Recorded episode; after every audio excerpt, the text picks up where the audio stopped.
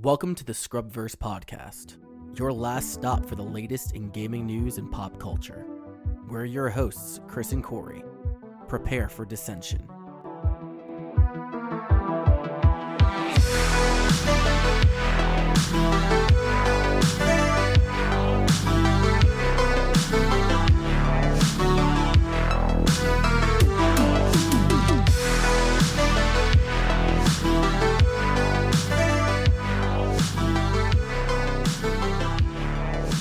Guess it's easy to say that you're kind of like out of the us, out of our duo, you're more of the Sega guy, and I'm more of the Nintendo guy, right? Is Um, that fair to say? what I'll say is that I probably just know more about Sega. Uh, I'm still, I still love Nintendo. Sega is what I started off with. I had to pick up Nintendo as I went. That's where my roots are. My roots are placed. It's opposite for me. Yeah. It's opposite for me. So I picked up Nintendo when I was like three, Mm-hmm. And uh, I still I don't know why, but I still vivid. I mean, we've talked about it before because the whole Fantasy Zone conversation. I was like, I remember fantasy playing Fantasy Zone as a kid, and because my parents one year for uh, income tax they got a Nintendo, and then it must have been like the year before the Super Nintendo came out because I remember us not having that Nintendo very long, and then we got the Super Nintendo Mm-hmm. And uh but one of the games I remember playing nonstop, even me and my my whenever I go to my cousin's house too, he had a Nintendo as well, was Super Mario 3. Right. And we played we just played and played Super Mario 3. It was just we loved it. Like I think that was I think I might I remember Super Mario 3 more than I and I'm pro I probably played Super Mario Bros, which is the first one, and Super Mario 2. I probably played those first, but I remember 3. Like 3 was my jam. Mhm. Like I will ride and die with three being. I will say three is probably one of the. My, it's my best, like my favorite of the original. Like I would say one, two, three in world. I would say it's my favorite of the four. I consider Super Mario Brothers 3 like in my top 10 of best video games of all time. It's it's like a masterpiece. There is no match to it.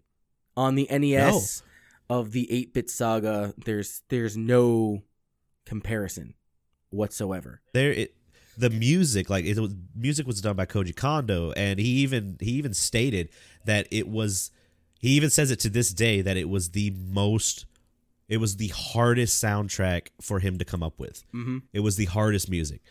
Uh but the reason that we bring all of this up is because there was a video that came out about 3 days ago on the Gaming Historians YouTube channel Great and it great channel. is- very good channel yes.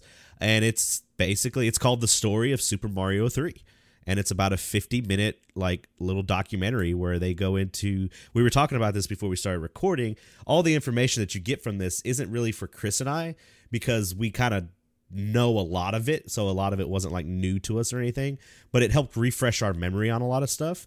But if you ever wanted to start like getting into like learning more about like game history and stuff this is a great video to start off with you know it goes into the history of nintendo starting off it goes into the history of mario 1 mario 2 uh, Doki Doki Panic.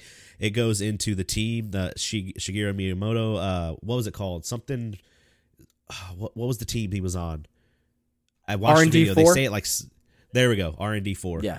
and uh but it was a team of 10 guys that were just like they there were guys like they hadn't even been got been working for Nintendo for a while some of them weren't and like that was their dream like that was their dream back in like 87 to work with Nintendo Yeah. and you just got this dream team that came together of uh, Shigeru Miyamoto, uh, Koji Kondo. I don't have the full list right here. Uh, yeah, but you just got it. It kind of feels like it was like a Ghostbuster situation where you had everybody in the right room at the right time, Mm-hmm. and except they were in the room a lot longer than uh, anybody else probably was. These guys probably pulled like twelve hour to fifteen hour. There were some times where it said in the documentary that Shigeru Miyamoto just worked all night Yep. and like worked and then worked right into the next day. I think a couple of the level designers were just like, yeah, it's it was really fun to be a part of Mario 3, but it was agonizing at points like to create levels and stuff like that. They would say that they would have to make their designs for a stage and then wait for the next day to Mhm. see it like actually implemented into the game, and then even then there are Yep. bugs in it. Like Yep. they would sit there with grid paper and just start tracing over their level designs, and then they'd have to put those bricks into the game. It- it's it's a fascinating thing. I love learning about um, debugging and video game design, Mhm. especially during the 8-bit and 16-bit era, because It's it is- amazing. it's so simple. Like Yeah. comparatively, it is so simple, but it's the most complex bullshit with the hardware that they had. Like yeah, just- it's simple now. oh yeah, Like you can go you can go into Photoshop and just like make 8-bit sprites if you want to, but back then they were just like they didn't have that shit. no, it's like we got to draw this. like we're to the stage where we're emulating the same shit. Like I think Flash games, but Flash games is really more prevalent during the time that we were in like middle school, high school. Like people Yeah, going into fucking Unity, days. actually making these type of games, and Yeah. Just back then it would take them days just going Yeah. over the same I mean, thing. I mean, shit, I've seen uh, Ocarina of Time in Unity. Like, I've seen crazy shit that people probably have not even put a quarter of the time that Miyamoto and his team had to put into this stuff. And one man teams. But uh, yeah, yeah, this is a, this was a ten man team, and you see people nowadays are like, I mean, we've met indie developers that's creative games in Unity, and they're just like, yeah, I just did this in my free time, and you're just like, wow, this is crazy with the technology that we have. Mhm. Uh, but I will argue that it's even crazier to watch these game developers, and that's why these guys are legends of like video game developing, is because they made these masterpieces with basically caveman tools in the world of technology. it's not only that, just the cultural impact that it's had, um, not just necessarily on- in Japan, but also in the United States. Super Mario Brothers 3 proved that the Nintendo Entertainment System wasn't a fad toy. It was here to stay. Because a lot of people would look at it, they're like, oh, it's a toy, so it's just going to go away. It's like, Mhm. no. I mean, at one point in America, when uh, Super Mario Bros. 3 finally like came out in America, I believe it was in like 22%. I, I can't remember if it was the Nintendo or this game specifically, was in 22% of all homes in the United States at the time. The NES. There was the NES that was in 22% of all homes. One in five. That's crazy. Which That's crazy. that's a that's a milestone in Japan because they said one in five homes had an NES uh, had a Famicom, but Mhm. when by the time that Super Mario Brothers three came over, remember they were also competing with the PC Engine, uh, or Mhm. I should say the TurboGrafx 16 in the United States. Which, by the way, that's another super underrated console.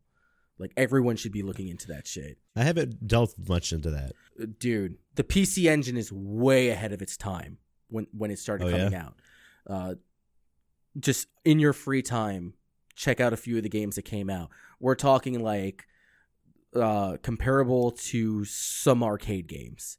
Like it's Yeah, it's well, in this good. in this video they show they show off some of the PC Engine games, and I was Mhm. like, damn, for at the time, that's really good. Like, I think there was like a karate game or something like that. I was like, wow, that looks almost like halfway to like Mortal Kombat, like the way it looks and all that stuff. Like, it looks real good. yeah, and it was uh, competing with that, and also the Sega Genesis was on the horizon. I think Yep. Sega Genesis, I believe, came out in 1989. So they Yes. had to make a game that can hold over the market and have them wait for the Super Nintendo. Yeah. I don't think Sonic was created yet, but No. Sega was still doing their thing. But no, this game is just like um, it's really awesome. Like if you watch this video, like I said, go check out the Gaming Historians YouTube channel. And this this video just goes so in depth with it. It talks about the cultural impact that Mario 3 had. Uh, it talks about like why they made certain de- decisions because in Japan, Mario 1 and 2 were beloved. Like they loved it. Uh, even though Mario 2 got a little bit more harsh criticism because it was basic, it looked exactly like almost identical to the first game. And uh, its difficulty curve was insane. And it's one of the reasons why it did not get greenlit uh, to come into America because they were just like they were not going to the, the guy I can't remember the guy's name that was approving the games and all that stuff but he was like no I can't greenlight this because it's too hard Fucking Like, Howard it's go- Phillips. that's right. He uh, he said it was. He's like, it's too hard. It's going to be a commercial disaster if we try to release this over here because no one's going to buy it. So actually, uh, one of the guys on uh, Miyamoto's team was working on Doki Doki Panic, and they just looked at it. They're like, "Oh, we could just make this into a Mario game," and that's how Mario America's Mario Two came to be. Yeah. So I mean, I still But- refer to Howard Phillips as uh, the first Salt Boy, because yeah, because he couldn't do it. Yeah. he couldn't beat it.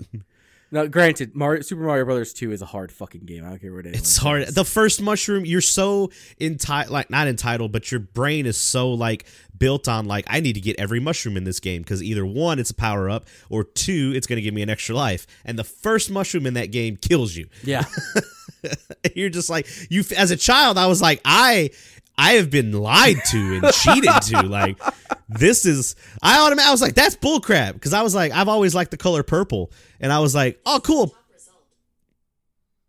I think Okay, Google's Google. talking to you. Oh, that's fucking creepy. Shut up. What is it? Sorry. Google, shut up. oh, it picked up that's LOL. That's fucking creepy, and it said, "I'm sorry." That's you guys heard it anyway. Uh, but no, Mario Three, like just the the designs, because they had to revamp everything. Mhm. They had to like Mario, Luigi, enemies. Uh, a lot of the enemies in this game have really cool backstories because it revolves around things that happen in the developers' lives. Like the Chomp Chomps were a part. I think it was Miyamoto had a bad experience with a neighbor dog, so that's where the Chomp Chomps came from. Uh, the boos were from one of the developers' wives, where she was super shy, but whenever he would come home late, she would like get really mad at Yeah, him and all yeah. that stuff. So that shit's really cool. Just even the naming of like the Koopa kids and all that stuff too. Uh, but I'll have to say, like, this is pro. This is my favorite Mario. I've always loved this game. I love how it looks like it's a stage play instead of just like a normal game. This game, like I said, do yourself a favor. Uh, like I said, 50 minutes. It's a good little video just to like chill out to. Kind of even just have on in the background because you can just kind of listen to everything. But this is a game that when me and my wife finally do have a child, this is one of the first games I'm going to introduce them to it and just let them play it. Yeah. Like that's one of the reasons like I love having like starting like a video game collection and having a RetroPie and all that stuff because I'm going to start my kids off on the games that I started off on. Mhm. And this will be one of the this is always this game will always be in like my top 5 favorite games of all time. absolutely. Like I love this game. Uh, I think one of like I think after all the ports and like all that stuff, I think it's gross like thirty million dollars total, like with the Game Boy Advance and the Super Nintendo port and like all of the ports. So, but yeah, do yourself a favor, check this out, and uh, I, I mean, Um, I, I just want to play this game now. So As of 2011, Super Mario Bros. 3 remains the highest grossing non bundled home video game to date, having grossed $1.7 billion adjusted for inflation. Ooh. That is Holy fuck. nuts, man. I mean, you even got when you bought the game, you got a note from the developers saying like "thank you." Like that shit's awesome. I wish more uh, games would do that. Be like, "Thank you for buying our game. We I put think- a lot of fucking heart and soul in this." I think the last game that I played that had that in like a physical copy, because indie developers, you know, they're they do that, but for like corporations and shit like that, I think CD Mhm. Projekt Red was the last one to do that for The Witcher Three, which is Oh, did it- they? yeah, they did. It's pretty fucking dope. That's cool. Just the little small touches like that. Mm-hmm. Uh, the the video also goes. I didn't even bring it up. Uh, it goes into the Wizard, the movie with Fred Durst, not Fred Durst, uh, Fred Durst. Fred Savage, Fred Durst. yeah, Fred, uh, Fred Savage, and uh, I don't know the other actors' names, but that's where the whole "it's so bad" with the Power Glove and all. I I have never seen that movie. I've never seen the Wizard. I've seen clips, and I want to say that that was also the first time that I saw Super Mario Brothers three. Granted, You're not the only one. Yeah, granted, I probably saw that movie much later, like maybe in like 1992, 93. Uh, I need to go back and watch it. I've never sat down and watched it. So, but I don't know. We'll see. Scotty's probably going to chastise me for that. So, but that's all I got for that. Just go check out the Gaming Historians YouTube channel and check that out. And not only that, there's like tons of other cool. If you like this stuff like we do, mhm. you'll find like this is the type of shit that I can just binge watch all day. I Yeah, love this stuff. We we, I like to think we both do, but uh, I enjoy a lot of gaming documentaries, both Mm. uh, factual and also opinion based. So Right. if you ever want like a recommendation on somebody to follow, someone to watch, just drop it in the Yeah. Discord, man. I've got Yeah. hundreds of them. I even like Did You Know Gaming? Like I'll watch those videos That's too. where Like, I got just- started on it. that's where I got started Yeah. too. Was this just like, oh, this is a Did You Know Gaming about Pokemon? Like, or did I you think know gaming about Sonic? Yeah, I think they started off as a Tumblr profile, and they'd have like these little Yeah. uh, image stills of like, did you know X, Y, and Z? And then they their first video came out, and I want to say it was a it was a Legend of Zelda. I want to say that You're that was their right. One. I remember seeing those. Like Yeah, the, yeah, the- I saw those first. Was did you know? And it'd be just one little fact, and then they're Mhm. like, let's make a video with all these facts in it. And uh, I think the guy that created that, his name is Shane, and he's part of Normal Boots, I believe. Yeah, Normal they Boots came out with a book. Did they? Yeah, they came out with I a book, and I think I missed the Kickstarter for that, but uh, Uh, it's supposed to be like right on the same level as Pat the NES Punk's Ultimate Guide to Nintendo and Ultimate Guide to Super oh, Nintendo. nice. It's pretty dope. check that out then. Yeah, uh, if you do like this video, uh, I don't know if the gaming historian has a Sonic one, but he does go into at the end of this video about the console wars. Yeah. And if you want to know more about the console wars, you need to check out the novel Console Wars. You got it right there. Who's the art? Who's the Blake J Harris? yeah, man. Yeah, check that book out. If you ever want to see, like, if you ever want to read about some really good information about Sega and Nintendo, that will be your ticket right there. So, Right yeah, on. that's all I've got for that. So let's go into our weeks. Let's do it. Yep. Uh, my week, I have not been doing much this week. Uh, I did uh, make a big purchase today. Uh, we went to Best Buy and I got all my TVs that I bought and all that stuff. I got the 65 inch that I wanted for my office. We got the 55 inch for the kitchen. Uh, I got some shit from a couple we were people in the talking about, stream. yeah, we were talking about that on Thursday night throwdown. And you was just like, yeah, I just need a 55 inch for my fucking kitchen. I'm like, fucking why? my kitchen look i kind of like it because i watch a lot of recipes. Like i'll especially when i'm like cooking a recipe i like to watch it over and over again and listen to it because i'll i don't ever write the recipes down which i should start doing. I just like watch the youtube videos. And my wife was like oh i want one in the kitchen too. But by the way our, it's not just our kitchen. Our kitchen and dining room is like one big long room. So but my wife wanted it and I also kind of wanted it so I used her wanting it as justification for me to go buy it. So uh but while I was at it I was like I guess I'll buy the 32 inch that I needed for my arcade cabinet because I'm just going to put it all on the Best Buy credit card and finance that shit for 2 years with no interest. And I I was like hey you know what? While we're at it I need a solid state for my PlayStation 4 so they had solid states for like $119 for a 1 terabyte That's so that's what they they were like sixty dollars off, and uh, my PlayStation Four right now is currently doing the backup on the to the external solid state, and then I'm gonna transfer it all over, and I will get back to with you with you on how fast the loading times are on Monster Hunter okay. because that's probably the I've seen loading times like I can't remember. Someone had uh, on Twitter had posted a video where it was like loading times are anywhere between like 20 to 25 seconds, maybe a little bit longer. Solid states was like 9 to 10 seconds. like it's crazy. bad. That's the worst part about Monster Hunter is just waiting for your quest to load. My So- my biggest regret this console generation is not getting the 0.5 consoles. Like I didn't get the PS4 Pro and I didn't get the Xbox One X. And it's like I I always had the opportunity to do so, but I always just Mm. spent my money on something else that Right. you know I probably haven't gotten around to doing. And I missed out on like the the 4K resolution upscales and I missed out on Yeah. the faster loading times and you know all the cool other shit. And now I'm at the point where I'm just like I'm not going to buy this shit when the PS5 and the Xbox Series X Xbox is yeah, you no, tried it's to cough. Xbox. no, no, no. You it's tried to the- cough and then you stopped because you laughed and you couldn't. It's the Xbox now. It's the Xbox sex.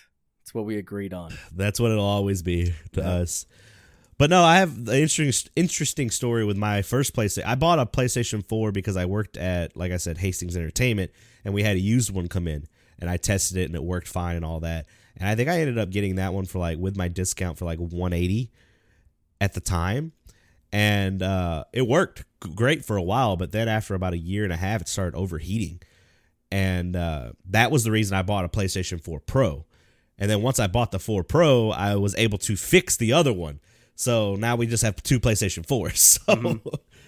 But no, yeah, I'm excited to do that. Uh, speaking of Monster Hunter, I'm pretty sure yesterday I remember playing at like two in the afternoon, and I stopped playing 10 p.m. I played Monster Hunter for like almost eight hours straight. it's that new rate. It's that new Siege Quest, man. Like it is addicting and just like well, what happened was I was like, I'm gonna get on there because someone on Twitter, it's a person on Twitter named Zelda Hunter and uh, they're a big monster like they play monster hunter a lot and uh, they opened their, a room up and i was like cool i'll jump in and see if you know anybody's in there i was like one of the first people in there so i was like cool so we just started doing the quest over and over again we had more people coming in it started going a lot easier so we were just like down in the monster after like two attempts. Mm-hmm. And I was like, cool. And next thing I know, it's like six o'clock. And I was like, shit, I got things I need to do. And then like I went and fed the cats. And um, I finished up dinner and I just came back and played even more, and I was just like, oh my god, it's really really cool. Uh, the new uh, jo- uh, Winter Joy Festival started yesterday too, where they've introduced some new event quests and they've introduced some new layered armors and stuff like that. You got uh, they introduced a Strider uh, a Strider cloth scarf. Oh, the Strider heater uh, cloth. Yeah, and uh, it's good. a helmet and uh, it's actually not bad. It's got some. If you're going into the skills that it has, it's got some cool stuff. There's one. You remember the big uh, monkey that you saw? You're like, who dis? Uh, there's an arena quest where you fight two of those motherfuckers at the same time, and uh, if you beat it and you accumulate four of the buff token or the buff uh, tickets, you can uh, get the buff body armor where it's just you in your arm, like in a loincloth and just buff as shit. and if you're a chick, it makes you like buff and thick as shit too. So I was just like, yo, that because that quest is a throwback to the original Monster Hunter games. One of the final bosses in one of the Freedom games was you had to beat two Rajang in the arena by yourself because it was an offline quest only, and it was terrible. But this new one you can do online, and it's just goofy. But that's some of the cool. And then there's got they got like stuff for your palico and all that stuff. But I've yeah, got to ask, is that a Tepig piggy bank that you have in the back over there? That's a Batman piggy bank. It's a Batman piggy bank on top shelf. Hold on, hold on. Because I've been looking at so, it right here. Yeah. Hold on. Spider Man or Batman piggy bank. I've been lied to. My brother bought me this like ten years ago. I haven't been. You haven't been lied to. You just didn't. You dumb. I think it's just uh, I couldn't identify the colors. I thought it was red and black or pink and black, and I'm just like, is that is that Tepig? Whatever. No. Uh, besides that, what have I been doing? Oh well, Thursday night. Thursday night we played. Uh, Third Strike. That was great, and it was pretty. It was pretty fun. Uh, we had a we started getting a lot more people in the Discord, and we just we were just playing and talking. It was basically like a podcast where we were just playing fighting games with Scotty and Brett and Kusanagi and all that stuff. You were there, but you weren't playing. But you you were like, I got work to do, and then you're like, let me jump in this Discord yeah. and talk shit on these guys. no, it was a good time. But no, Third Strike's Third Strike's always fun. I'm just really bad at it and got to get better at it. Uh, I did play a little bit of Shovel Knight Showdown. So how is it? It's good. It's kind of like a it's it's a it's a Smash clone, kind of like a 2D Smash clone. Uh, you have different modes that you can do. Uh, one reminded me of Power Stone because it's like, hey, collect 12 gems, and you can kill people and get their gems, and when they die, they drop their gems. And when you get 12 gems, you win the round. Uh, there's just a regular. It's called Showdown mode, which is just Smash mode, where you have a certain amount of li- uh, lives and you just attack people. There's parries in this game. Like, there's not parries; it's counters. There's a dedicated counter button where if you see someone coming in to hit you, you can, it won't do damage to the opposing player, but it knocks them back really far. You don't take any damage from that, do you? No, no, no, no. Ne- Neither person takes damage, but it does stun the oppo- opposing player for a second and like p- pushes them back. Okay. So there's a, all the levels and the music are in the game, uh, or from the game, like the main storyline. They're in the the showdown stage. You can play as I think you can pick Shovel Knight, you can pick uh, Black Knight, Polar Knight, Spectre Knight, Plague Knight, uh, Shield Knight. You can pick. There, there's a lot. There's a pretty good roster. I've always wanted to play as Polar Knight. Polar Knight is hilarious because he's just the biggest sprite. I know. That's why I want to play as him. Like playing Shovel Knight, he was always my favorite one. I always thought that he was. What's like, funny is cool. what's funny is for his sprite, they uh he is the one one of the few sprites in the game that could not exist on the Nintendo if they tried to go back and do that because one of his color his color palette's not in the Nintendo database like the NES database. They had to make like a specific kind of beige for him. So, you know about the NES uh, port to Shovel Knight, right? Mm-mm. So there was a dude on Twitter that showed off a no shit Shovel Knight NES port. Really? Yeah, go check that out. You could tell that it's it's been downgraded a little bit. Um, like graphics wise, it looks really really similar, but when you listen to the music, uh, there's a lot missing. So I was curious to know if they were going to start maybe some sort of distribution of that, which I would totally buy into, just to see like how much they were able to cut over. Right. Yeah, I'm gonna have to look more into it because I, I t- I typed in Shovel Knight NES port and it's not pulling it up automatically. It's just pulling up threads. I'm saying like why Shovel Knight couldn't run on a real Nintendo or and all that stuff. So, but I'll look it up. That's Let interesting. Yeah, let me see if I uh, had retweeted it and I'll forward it to you. Okay, Shovel Knight is my fucking jam, man. I got the new. Uh, when I was getting the TVs, I added in uh, the sh- the Golden Shovel Knight amiibo came out, and then the triple pack amiibo that finally came out of Spectre Knight, Plague Knight, and King Knight. Yeah. And I was like, yeah, I gotta get that. Oh, I think I messaged you. I was like, yeah, I, I found. I was like, oh yeah, I'll get this Sonic plushie. It's a kind of cool looking plushie. And I get there and she's grabbing it from the back, and I was like, that's a fucking silver plushie. And she Did comes you- up and she. Did you buy it? Well, I was like, hey, you know, this was supposed to be Sonic. He's a blue a blue guy.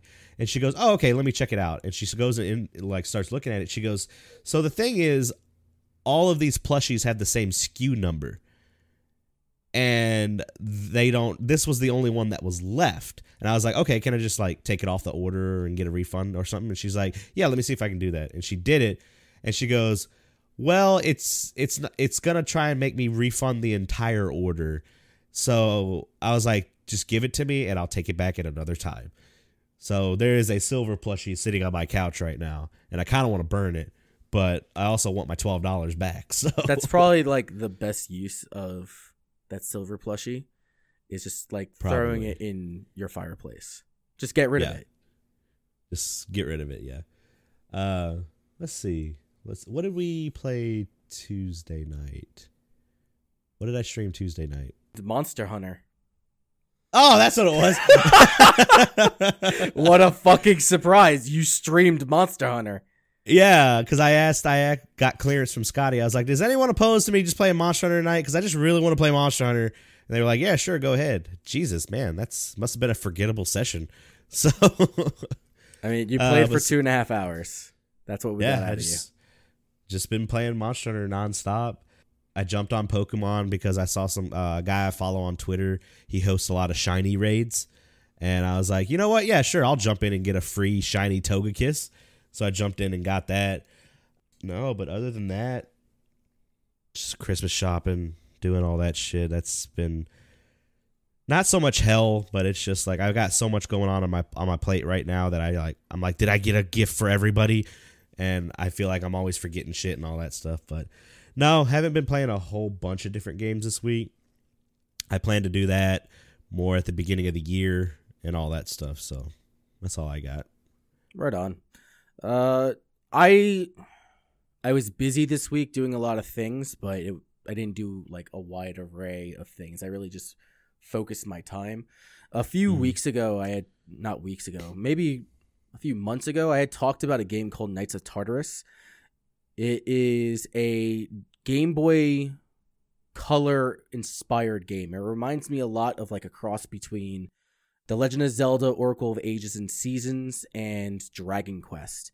Maybe with like a little bit of a taste of Pokemon Gold, but it's it's like very minute. Okay. Just like aesthetic wise, like the experience bar and certain menus and shit like that. But Knights of Tartarus is this you you play as this knight and you have to go track down these these four big bads so that you can go find I want to say his name is uh Baphomet or Bahamut or whatever his fucking name is. It's not really all that important. Kind of like how the first Final Fantasy was a little bit. Yeah, it, it's it's very by the numbers, so to say. Okay. Uh, it's got a little bit of elements from The Legend of Zelda. You have to find like certain key items to get through the dungeon.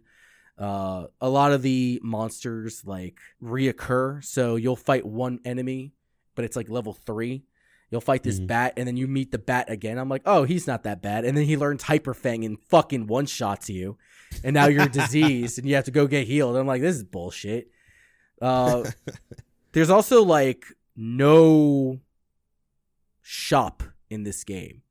So you have to hope that when you kill one of the enemies, they drop materials. And then you have to Mm. go to this one shop, not shop, but you have to go to this one like craftsman in the beginning town, which is super annoying because there's no fast travel. So you have to walk Mm. your way all the way back and be like, hey, so I have this wood and I have this string. What can you make me?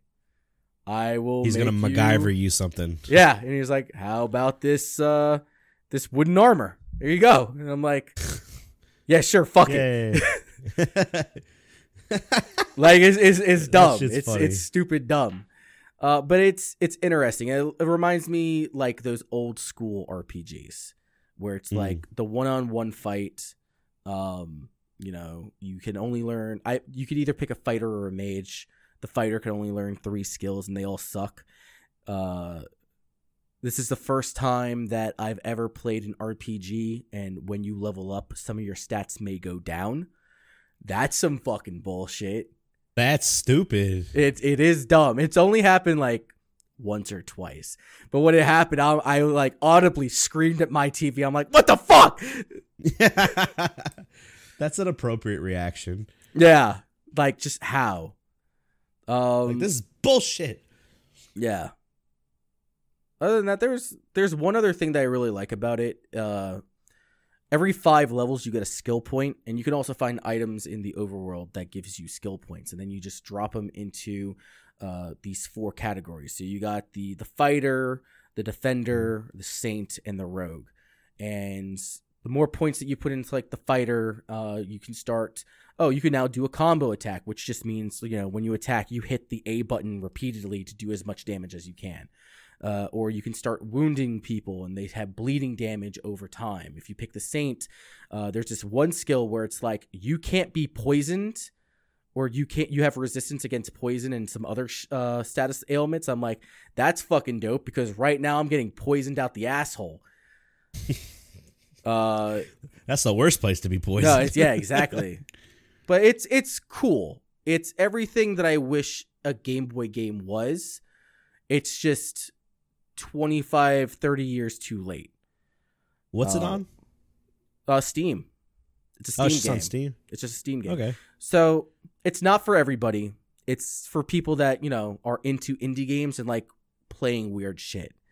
Um, I would I would recommend it, but with a caveat. What's it called again? It's called Knights of Tartarus. Knights of Turds. In fact, Okay. it's in your Steam library. Oh, is it because you have it? Yeah. cool. Oh yeah, I, yeah. Ooh, yeah. This is a Game Boy game. This is totally a game. It's got really good positive reviews though. So. it's it appeals to a very small demographic, but the people within that demographic are really going to enjoy it for what it is. Oh wait, does it have does it have the first person battle system like Earthbound and Undertale? Those are the ones I could never get to into as a kid. I like the Final Fantasy Mario RPG style. Is that what you started off with? Yeah, I started off with those. So it was the same for me. I didn't really start getting used to the the facing thing until Dragon Warrior. Like when I started Mm. Ah, playing okay. Dragon Warrior, that's when I got into it. And what when I really It's a twenty dollar game. It's not a twenty dollar game. oh my god, no, it's not. Anyway. I'm gonna do a fucking video this week. You just reminded me of the other bullshit that went on. This week has been a week of like every single fucking storefront sucks because they're trying to price gouge the entire fucking community. I go to a Yeah. goddamn Second and Charles, which for you the equivalent would be a fucking Hastings, and they have Bayonetta 2 first print for fifty fucking dollars. I almost lost my shit. Like we just, like, started we- yelling. no, we we talked about it months ago, and like when you find somebody who's obviously price gouging, like do you confront them? Because you say you you speak up, you say something to the owner, I have in the past, yes. and I and I don't because I believe that if that person or if that company is going to price their games uh, over what the expected value should be, that they Mhm. pay the consequence, and that's the reason why they have four copies of first print Bayonetta two just sitting on the fucking shelf. We were talking Because- about it on Thursday night throwdowns about that uh, that place in San Antonio, I believe that his their inventory is humongous. Yeah, it's like their propaganda or something, but their prices Yeah, are the- absolutely obscene. Yeah, Like that shit So- really annoys me. And in a place like San Antonio, like where there's multiple uh, Mhm. video game shops, like you're only he- an hour from Austin too. That's true, that too. Like in Northern Virginia, there's only three places where you can get retro video games off the top of my head. You know, there's hmm. Sages, there's Second and Charles, and then there's East Starland. East Starland's gonna have your weird shit, right? Second and Charles is the corporate overlord. They're going to price gouge you to fucking oblivion. And then you go to Sages. Sages may not have the best prices, but at least like he's personable. And you appro- Yeah. you could approach him and be like, "Hey man, I know that you have this priced here, but this is the prices that I'm seeing online." And Yeah. you can work with him. You can actually negotiate with them.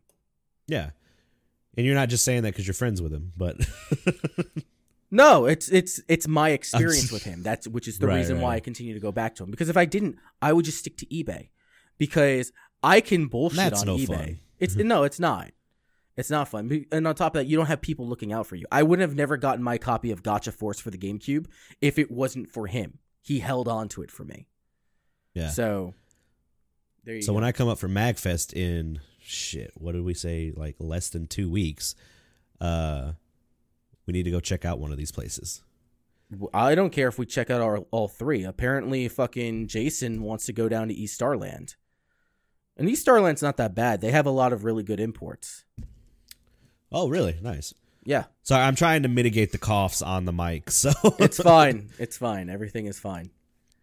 Uh, but yeah, that's that's. we need to make up a new series. That's what our first series could be: is price gougers exposed. Oh, that just- shit's going on a fucking YouTube channel. I swear to God.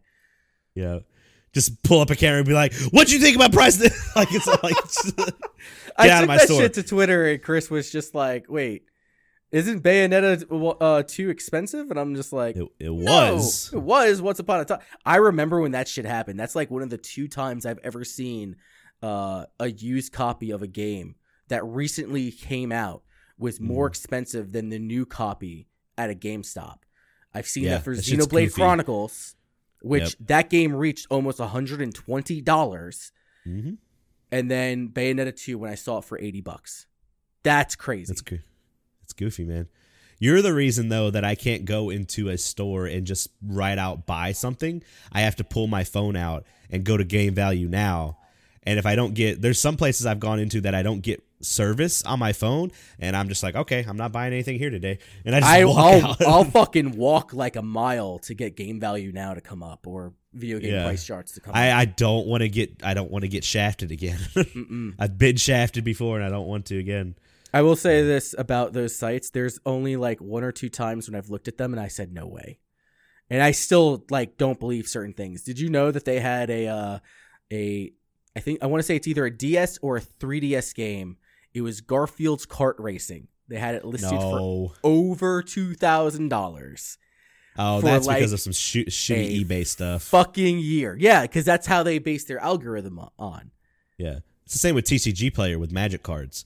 Yeah, Like you'll see somebody like pricing something really high because one like you'll see like three stores pricing it for normal price and then one store is pricing it for unseen amounts of money so it fucks up the median and everyone and it people think it's worth more than it actually is and it's not. So that's There what happens with it. Those are buyouts. there's this crazy story um, when I used to listen to the completely unnecessary podcast. That's uh, it was Ian who used to work at Luna Games, which was a store that I used to frequent when I was living in uh, San Diego, and Pat the NES Punk because he lives in Southern California. And Ian was telling the story of uh, there's this Game Boy uh, shoot 'em up. Uh, I forget I forget the name of it. It was like a five dollar game, and just over time, this guy just started buying multiple copies of it, and Yep. he would put it up, and it was just like six fifty, and that would get sold, and then he'd sell another one seven dollars. That would get sold, and it like nine dollars. It, up. it eventually became a twenty five dollar game, All because of him. all because of him in like twenty fourteen. I don't know if it's come down since then, but he was That's just a like, fucking no, investment, man. Yeah. but he was just like, no, that's a $5 game. And apparently the guy came out, and I don't know if this is true, but allegedly the guy came out and he was just like, yeah, this is how fucking scumbag resellers manipulate the market.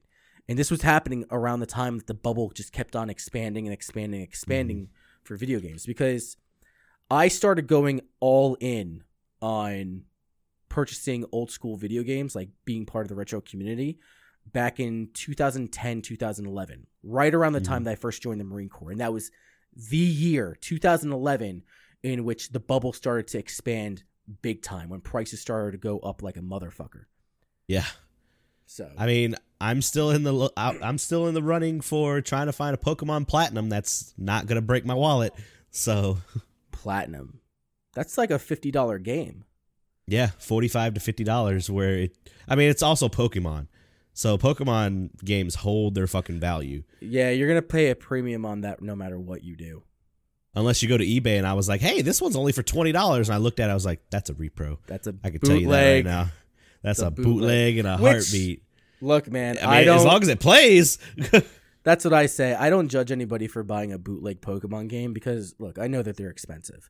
Um, just know that you're not going to get the the battery, the time based events, like because for anything starting from uh, Gen three, and I don't know if Gen Mhm. four or five has the same issue, but it was notorious for Gen three, maybe Gen two as well.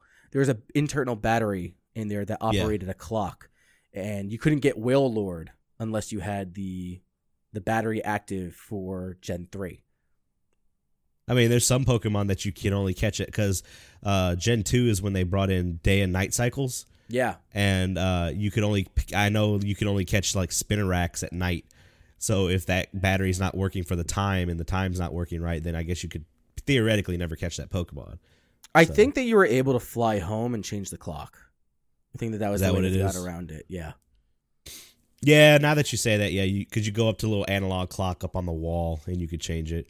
Mhm. So, but yeah, man, that's the that's that's when you start realizing once you become a collector, and I've started slowly start collecting games too. Is it's not so much like oh I want this for my collection, so I'm just gonna pay the full premium. You're also chasing the deal. Yeah. You want to be able to brag and be like, oh, I got this fifty dollar game. I talked them down to like thirty bucks Cuz or that's something like that. that's part of the fun. Just like the stories that you end up like being a part of Yeah. when you find yourself in the community cuz it's it's the hunt. The thrill of the hunt so to say in the most Oh, yeah. nerdiest fucking terms. Oh, Cuz yeah. it's like you're trying to find, you know, a hidden gem or a holy grail and find that poor fucking sap that has no idea what they have and you completely rip them off. That is the It true sucks. definition of being a retro game collector. Yeah, yeah. I mean, if you want, if you wanted to be the nice guy, you'd be like, "Hey, this is worth fifty bucks," and they'd be like, "Oh, well." Every once in a while, you might get that person to be like, "Well, I, you were honest with me, so I'll still sell it to you for ten. That ain't Call always gonna happen." Fucking sap. That's what they are. Well, that's like the yard sale grandmas that don't know what they have. And you're just like, hey, I'll buy this box for like five bucks. And they're like, okay. And then you get home and it was worth like a hundred. Like, there's a guy on YouTube. I can't remember his name, but I used to be in his Discord. Uh, he just that's how he he he shows like tutorials on how to fix old systems and old games but he also has like his weekly pickups because he goes yard selling every week and he goes to flea markets every week and all that stuff and he's gotten like just even just cables like cables for old systems. Like he's just got like a he'd be like i'll buy this whole box for 10 bucks. And they're like sure. And he's got like og like super nintendo cables and like sega cable like all those that like you'd have to pay a pretty good price like people will pay extra money for to get those original cables with an ebay bundle rather than a third party cable. Mm-hmm. so he just makes his money off of that. But like I said, it's it's the hunt is what it is really. Like uh, even a deal, like even with new stuff, you're just like, oh, like you know, if you got the, like a collector's edition of whatever, it's normally a hundred dollars, but I got it for fifty bucks. You're just like, Yeah. all right. And someone will be like, oh, did you need it? And like, no. Well, that's like I said, I bought fucking. I have four Arwings. You can see them behind me right now. I have four Arwings because those games are, dude. the Best Buy we went to, Dumb. The Best Buy we went to today, I we were back in like the movie section and I looked up and there was just like 25 of the Atlas things on the top shelf. I'm like, so this is where they this is where dreams come to die. So That's so But- upsetting. that's the thing. She's like, "Oh, this is a $70 package. I got it for 10." And then someone's Yeah. like, "Well, this, is it a good game?" I'm like, "Yeah, it's a good game. It just didn't do well." Yeah, you just need to buy one. Yeah, it's 10 bucks. Like, I'm I'm glad that Ubisoft decided that they would stop supporting Starlink after they released their Star Fox DLC or their Star Fox update. before Uh, it'd be worse if it was before that. Yeah, no, that would be terrible. After, after they released, it. I don't know if they said before. Um, but no, I I feel what what you, uh the guy that you were describing. I feel that uh, now that I'm coming towards the end of collecting, at least in my opinion, I've collected. I want to say ninety percent of the games that I wanted to. Uh, now I just go out and find anything that's weird and quirky. Like that's my new thing. Uh, We know. Yeah. like if you find me some crazy ass bullshit then then I'll buy it.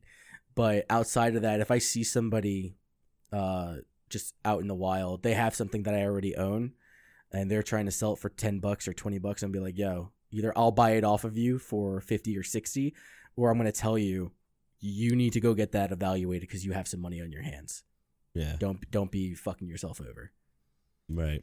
but that's I don't even know how we got to that, but that's that is okay. We were talking about stores. Yeah. What else did you do this week? Uh, I got back into Dark Souls 3. I have been trying to get one of my friends into Dark Souls for at least a year and a half, and I bought her uh, the Fire Fades edition for Dark Souls 3. And I'm like, you know what? Let me boot up my old copy. Well, first off, my copy on Steam apparently it didn't save to the fucking cloud, and I was all the way up to the Ring City on just regular new game. So that was Right. mildly disappointing. But I was just like, you know what? That's okay. yeah, but you get to I start can- over now. I could start over, and that's okay. Dark Souls 3 or Dark Souls in general is just one of those games where I don't mind starting over because it is one, a gorgeous fucking game, and two, it's always hard. So Yeah, because you forget. because you forget everything. I, I I do pretty well, especially in the first areas. I do pretty fucking well, but then I'm just like, you know what? She's not here to play with me. She's run out of embers. She's off trying to you know do her own thing and get past the Lothric wall. Let I thought me You were gonna say the the swamp crag. The No, Swamp not the swamp- this that no no. She saw me Those like are run terrifying. into those. And I'm just like, nope, nope, nope, nope. She's like, what is that? And I look behind, I like look behind myself, move It's the like- camera, and you just see the fucking crab coming down the way. I'm like, oh shit, get away. yeah. Um, but no, I booted up my PS4 version of Dark Souls 3, which I'm in New Game Plus 2. I beat that game twice, and here's the thing about just Dark Souls in general I have never completed a, per, a full playthrough. When I consider a pull, a pull, a full playthrough is beating base game, but also completing Ashes of Ariandel and the Ring City. Oh yeah, I've never done that either. I've never done the Ring City at all. Like I just got to the Ring City, which is a gorgeous area. Like when I yeah, was that first, one's the better of the two. well, Ashes of Ariandel, that Sister Friede fight is really really good. Oh, the final, yeah. Like the the the Sister Friede fight is like the reason why you play Ashes. Yeah, because everything and- up to that is kind of like eh. Yeah. Um, the area is kind of like whatever, but also fighting, I think, the Gravekeeper's champion, I believe that's his name, will unlock PvP. So that's one Ah, reason why you would play it because you need the champion's medallion. I think I th- I'm not 100% sure. I think he drops an item that allows you to do P- PvP. But just that Sister Friede fight in general, it's got great music. Eh, the battleground is awesome. She's a great boss with three phases. It's Yeah. It's fantastic. In New Game Plus 2, she is so fucking hard.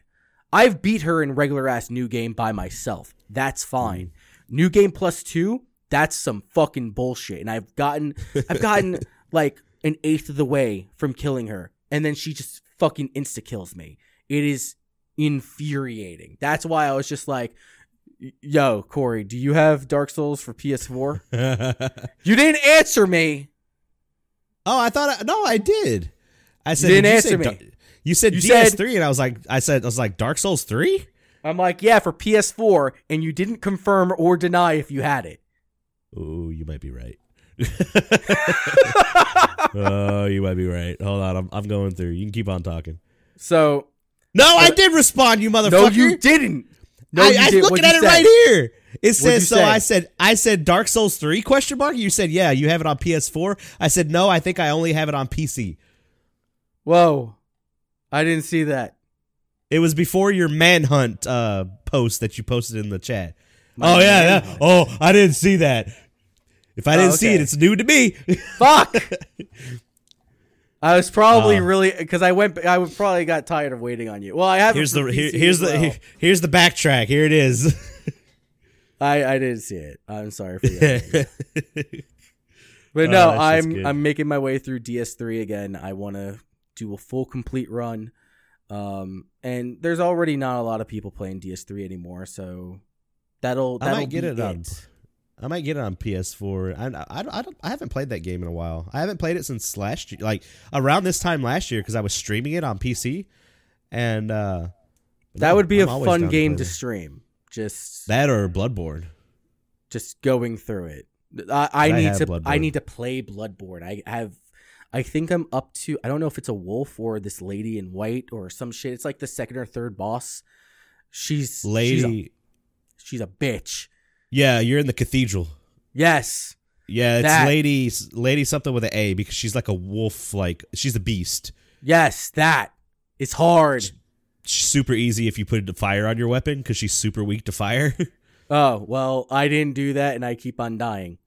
yeah, if you do that, So- she's still like you still gotta like you can't just like steamroller. You still gotta like pay attention and stuff. But uh, Lady Amala or something like that. So, but no, yeah. Bloodborne's Now- fucking great. Now my friend is addicted to uh to Dark Souls 3 and I want to start introducing her to Dark Souls like games.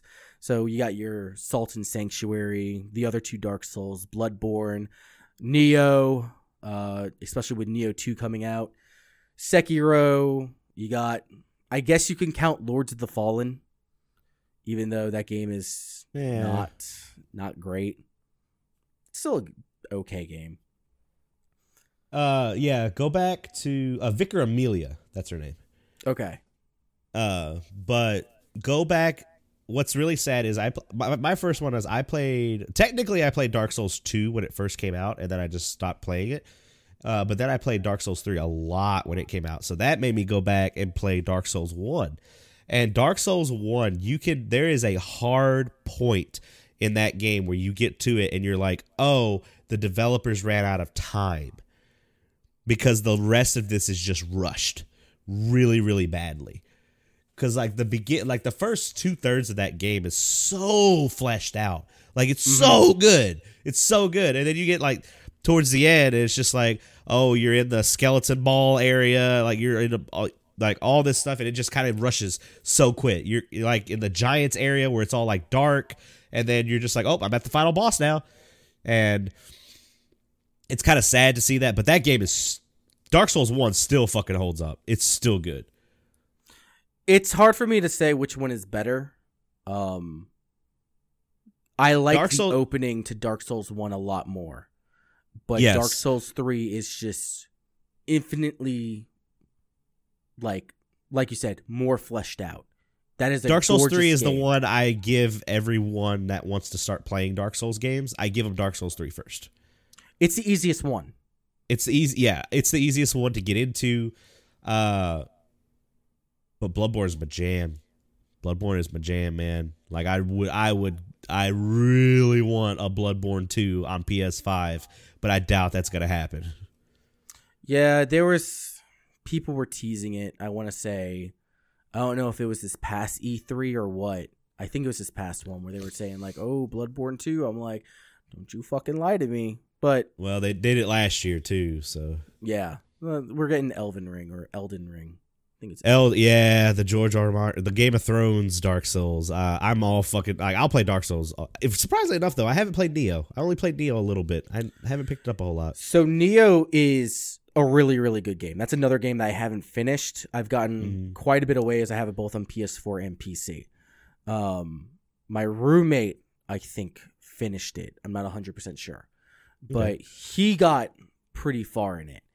And that is a more technical um Yeah, Soulsborne game. yeah, Um, there's a lot of equipment options. Uh, the the items that you use are a little bit more important. You can't just go and sword and board your way through it. Um, choices in weapons because you're not just limited to katanas. You have uh, nodachis and you got the the the short swords. I don't remember the actual term for that. You have uh, kunai. You got you got all the weeaboo stuff. you got yeah, exactly. It's a weeaboo's dream, especially the fact that you're playing like a white guy. So you're the fucking White, Gaijin blonde-haired- savior from Ireland. Like it's, it's, like uh, what was that movie with Tom Cruise? Was The Last it's the last samurai of the game. Um, Oh, God. but no, that game is fucking great. Like, it's it's tough, man, because you I have have to know it on PlayStation Four. I got it for in free. a, in addition to knowing you know your enemy's movements you also have to keep track of your positioning so there's three stances that you have. You have your high your medium and your low.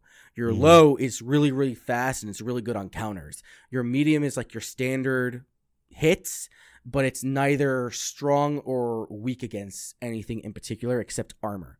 And then you have your high stance which is where you make your large swinging overhead attacks and that's where you do a lot of damage.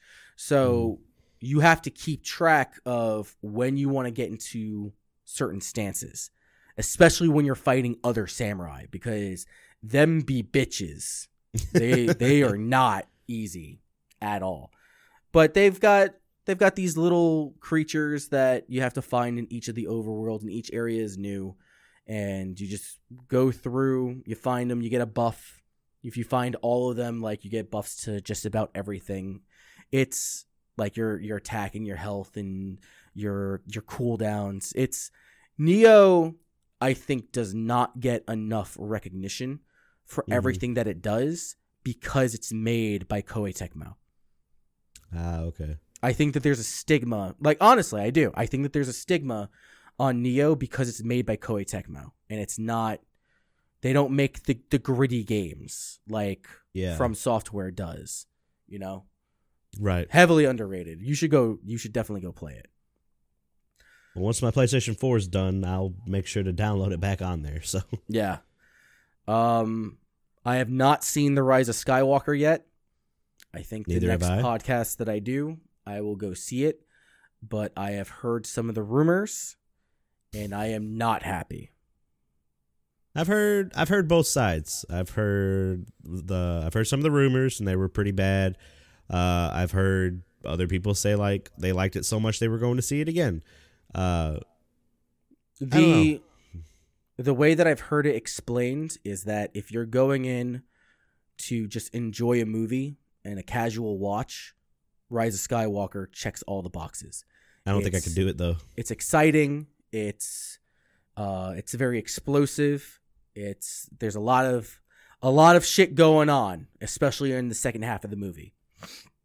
Knowing what I know, I can't push that out of my head because there'll be a point where I'm like, I'm just gonna watch this just enjoy it. I'll be like, why the fuck did that happen? And I'm just gonna be like, I can't do it. Like I analyze movies too hard and now. Mhm. It sucks. It's a burden.